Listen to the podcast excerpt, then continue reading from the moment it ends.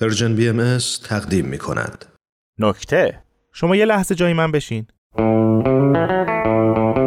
سلام. قبل از کرونا و همه این داستانا یعنی دقیقا همون موقعی که مراقب بودی توی تاکسی زانوت به پای خانومی که بغلت نشسته نخوره و قبل از اینکه سوار شی باید حتما پولتو از جیبت در می آوردی و آماده می‌کردی والا اگه اون پاش لای دو نفر نشسته بودی و یه نیمچه تو جات یه وری می‌شدی و می‌خواستی دست بکنی تو جیب پشتت قطعا زانوت می‌خورد به خانم بغلی اون شروع می‌کرد که خاک بر سرت کنن همتون عین هم هستید. من سوار تاکسی شدم و نشستم عقب. یه خانم مسنی نرم نرم رفت وسط تا منم جا شم دختر جوونی هم اون سمتی نشسته بود که فوشخورش ملسه. یعنی چون معمولا هم دستگیره در پشت راننده خراب و هم مسافر نمی‌تونه وسط خیابون پیاده شه و باید دو نفر دیگر پیاده کنه الفاظ نامناسبی شامل حالش میشه. اونی که وسط میشینه هم خیلی اوضاع جالبی نداره. یعنی شما اول باید ببینید شرایط مسافرای کنار دستی چجوریه. واسه همینم بود که من قبل از اینکه سوارشم سری ارزیابی لازمو کردم و پیش خودم گفتم حتما پیرزن میاد بیرون تا کنار در راحت بشینه و من برم وسط. ولی شیطون حواسش جمع بود که من نیفتم کنار اون دختر جوون. منم تا نشستم جفت زانوامو چسبوندم به هم که شر نشه. یه پسر بچه 6 7 ساله جلو نشسته بود و همین که من تو شیشو بشه این بودم که چرا اون بچه باید جلو بشینه و من با یه پیرزن این عقب تو هم بپیچم راننده گفت پسر گلم برو عقب رو پای عمو بشین یکی دیگرم سوار کنم. بعد از تو آینه منو نگاه کرد و گفت بیاد دیگه. تا گفتم آخر راننده یکم یواش کرد بچه‌م از خدا خواسته از همون صندلی جلو خودش انداخت تو بغلم. پیرزن بعد از یه ایش کشدار گفت آقا پسرتون همه جا رو با کله میره تو. راننده گفت چی فرمودین؟ دختر جوان پشت پیرزن در اومد گفت آقا راست میگه دیگه این خانم چه وضعشه تازه کفشش هم خورد مانته منو کثیف کرد. راننده اخماش رفت تو همو گفت هر کسی دنبال رفاه و آسایش جمع کنه از این تاکسی بره بیرون. ولی من نمی‌تونم پر پرواز کودکمو بچینم. همونطور که بچه یقه منو گرفته بود و ازم آویزون بود گفتم خانم آقای راننده اگه کنترل امور تربیتی بچه‌شو دستش نگیره کنترل امور تربیتی بچه دستشو می‌گیره.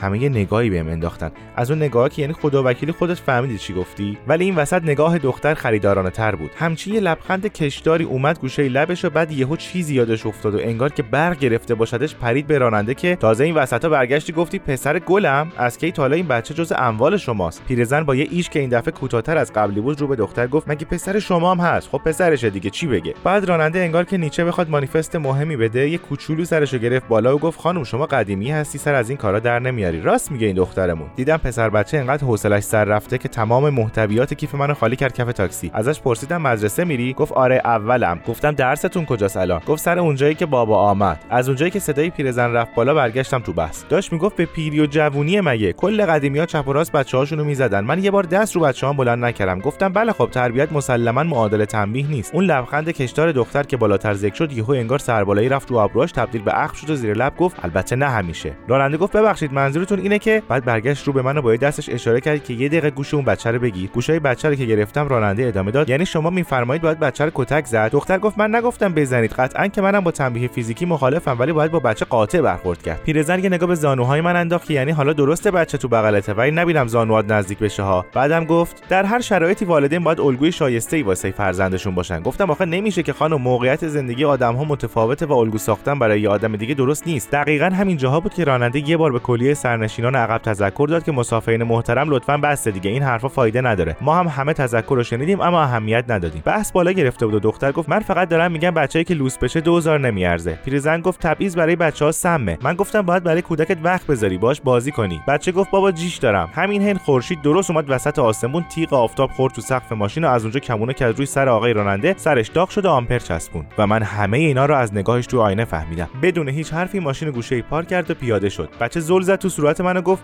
بابا رفت.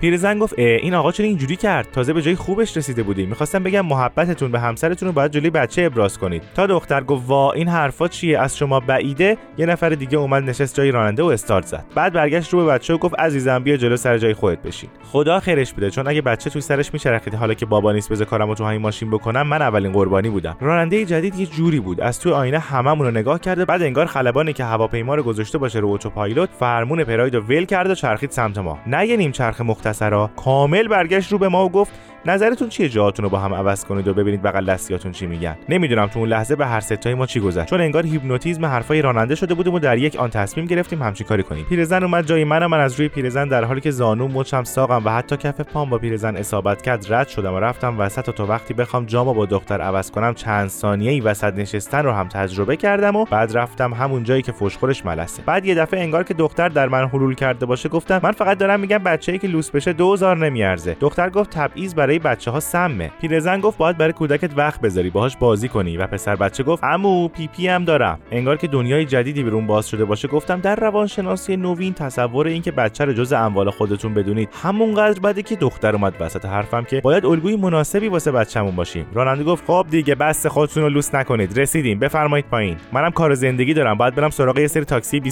دیگه.